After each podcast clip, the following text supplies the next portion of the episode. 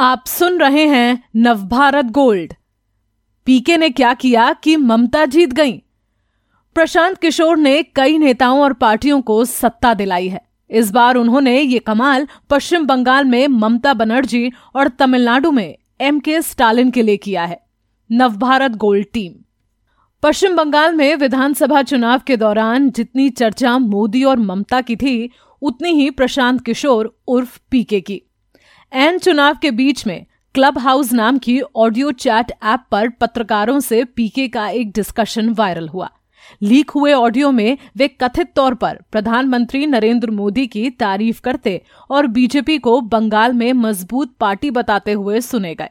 BJP IT cell के प्रमुख और बंगाल चुनाव के सह प्रभारी अमित मालवीय ने इस चैट को जारी करते हुए दावा किया कि तृणमूल के आंतरिक सर्वेक्षण में भी बीजेपी के जीतने का अनुमान लगाया जा रहा है। पीके की इस बात से ये ज़ाहिर हो रहा है। अब जबकि चुनाव के नतीजे आ गए हैं तो माजरा कुछ और ही दिख रहा है। लग रहा है कि पीके ने क्लब हाउस में प्रधानमंत्री नरेंद्र मोदी की लोकप्रियता का जो ज़िक्र किया, वे एक विश्लेषक के नाते था। बीजेपी ने उसे अलग ही मोड़ देने की कोशिश की। उस वक्त पीके पर यह आरोप भी लगा कि कहीं उन्होंने जानबूझकर ये बयान ममता की पार्टी को नुकसान पहुँचाने के लिए तो नहीं दिया है, और वे सेल्फ गोल तो नहीं कर गए। नतीजे देखकर लगता है कि पीके की इस बात का कोई असर नहीं हुआ। क्लब हाउस एपिसोड से पहले पश्चिम बंगाल चुनाव में पीके को लेकर और भी कई विवाद हुए थे। पहले तो टीएमसी के नेताओं ने टिकट बंटवारे में उन पर दखल अंदाजी का आरोप लगाया। ये भी कहा गया कि टीएमसी के कई नेता इसे लेकर नाराज़ हैं। चुनाव को लेकर उन्होंने ये दावा भी किया कि अगर बीजेपी को तीन अंकों में सीटें मिलती हैं तो वे पॉलिटिकल कंसल्टेंसी का काम छोड़ देंगे, लेकिन इसकी नौबत नहीं आई। पश्चिम बंगाल में ममता की ये बड़ी जीत है। इसका काफ़ी क्रेडिट पीके को जाता है। लेकिन उनके लिए ये कोई अजूबा नहीं। पीके पहले भी कई बार चुनावी मैदान में कमाल कर चुके हैं। 2014 में नरेंद्र मोदी की जीत हो या उसके बाद बिहार में नीतीश कुमार। दिल्ली में अरविंद केजरीवाल, पंजाब में अमरिंदर सिंह और आंध्र में जगमोहन रेड्डी की। हर जीत का श्रेय पीके को मिला। ठंडे दिमाग से तैयार की गई उनकी रणनीति को मिला। बेशक इस सफ़र में कई बार उनके हिस्से में हार भी आई, लेकिन इस बार पीके की इंडियन पॉलिटिकल एक्शन कमेटी ने ममता दीदी और डीएमके के एम के स्टालिन की नैया पार लगाई है और इसके पीछे उनकी एजेंसी की कड़ी मेहनत है। आई पैक में काम करने वाले एक युवक ने नाम नहीं ज़ाहिर करने की शर्त पर अपने कामकाज के बारे में विस्तार से बताया। उसने कहा, लोग समझते हैं कि हम भी इस बाज़ार की और एजेंसियों की तरह एक एजेंसी हैं। जो अपने क्लाइंट की तमाम चीज़ों को मैनेज करते हैं। लेकिन सच्चाई ये नहीं है। हमारा काम सिर्फ़ मीडिया में विज्ञापन देना डिजिटल कैंपेनिंग करना या डेटा इकट्ठा कर उसका विश्लेषण करना नहीं है। बेशक हम ये सब करते हैं, लेकिन ये हमारे काम का बहुत छोटा हिस्सा है। ज़्यादा बड़ा काम है पार्टी के शीर्ष नेतृत्व को अपनी बात सुनने के लिए मजबूर करना। चारों ओर जो जो चल रहा है उन सभी मुद्दों को समझना और हर एक का हल खोजना। हमारा सबसे बड़ा काम है। हर राज्य में राजनीतिक दलों के अपने मसले होते हैं।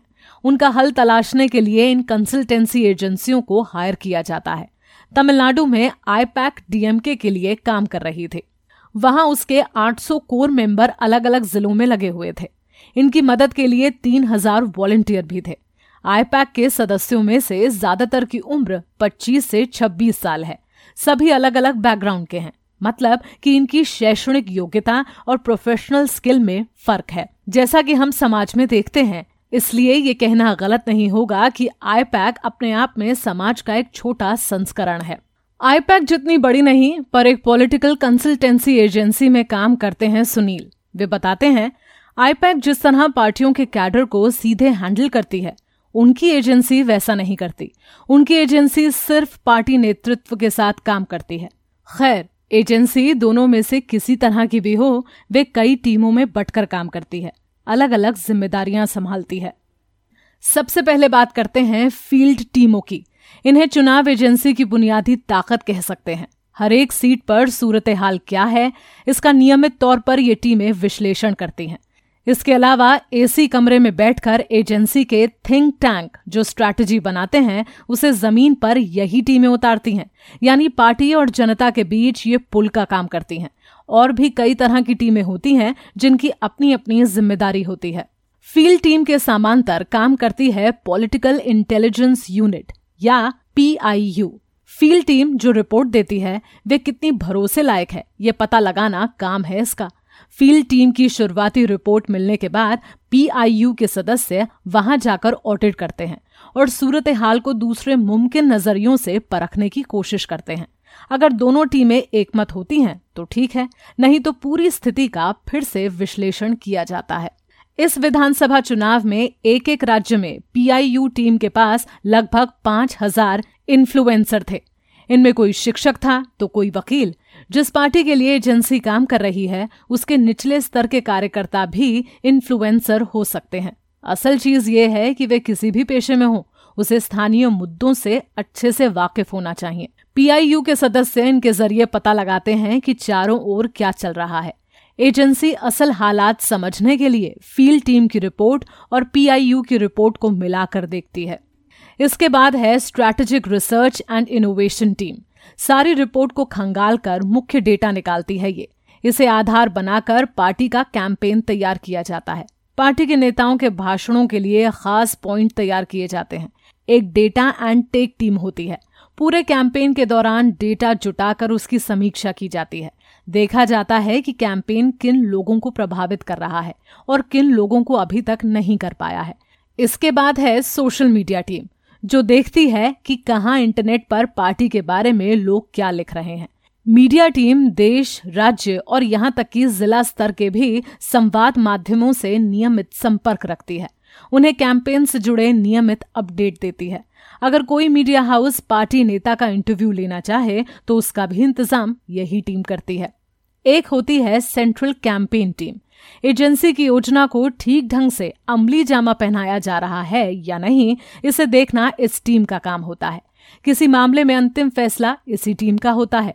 इसी टीम के फैसलों को ही अंत में क्लाइंट राजनीतिक दल के सामने पेश किया जाता है।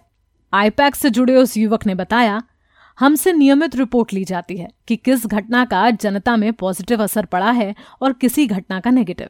किसी सीट पर पार्टी मज़बूत है और कहाँ पर कमज़ोर। यहाँ तक कि उम्र जेंडर गाँव, शहर, जाति, धर्म के आधार पर भी वोटरों के मूड को नियमित रिव्यू किया जाता है। एजेंसी की ओर से मुहैया कराए गए इन सब तथ्यों के आधार पर पार्टी तय करती है कि उसे अब आगे क्या कदम उठाना है। ममता बनर्जी का दुआरे सरकार हो या तमिलनाडु में स्टालिन का लेटर बॉक्स लगाने का अभियान, ये सब एजेंसियों के दिमाग की उपज है। हालाँकि आईपैक लोगों के बीच जितनी जानी मानी है, उतनी अन्य एजेंसियाँ नहीं। इसलिए चुनाव में जीत मिलने पर जिस तरह उसे श्रेय मिलता है, उस तरह बाकियों को नहीं मिलता। माइंड शेयर एनालिटिक्स जैसी कई संस्थाएँ खुद को पर्दे के पीछे ही रखना पसंद करती हैं। मोदी शाह के नेतृत्व में बीजेपी के तूफानी कैंपेन के बीच ममता ने जितनी शानदार जीत दर्ज की है, उससे भारतीय राजनीति में पीके का लेजेंड और बड़ा हो गया है। इसलिए अगली बार जब कोई चुनाव हो तो ये देखना मत भूलिएगा कि पीके किसके साथ हैं। इस तरह के और दिलचस्प पॉडकास्ट सुनने के लिए विश्व की सर्वश्रेष्ठ Hindi infotainment service Nav Bharat gold पर लॉगिन कीजिए। गोल्ड के पॉडकास्ट का खजाना मिलेगा नव भारत गोल्ड डॉट कॉम पर।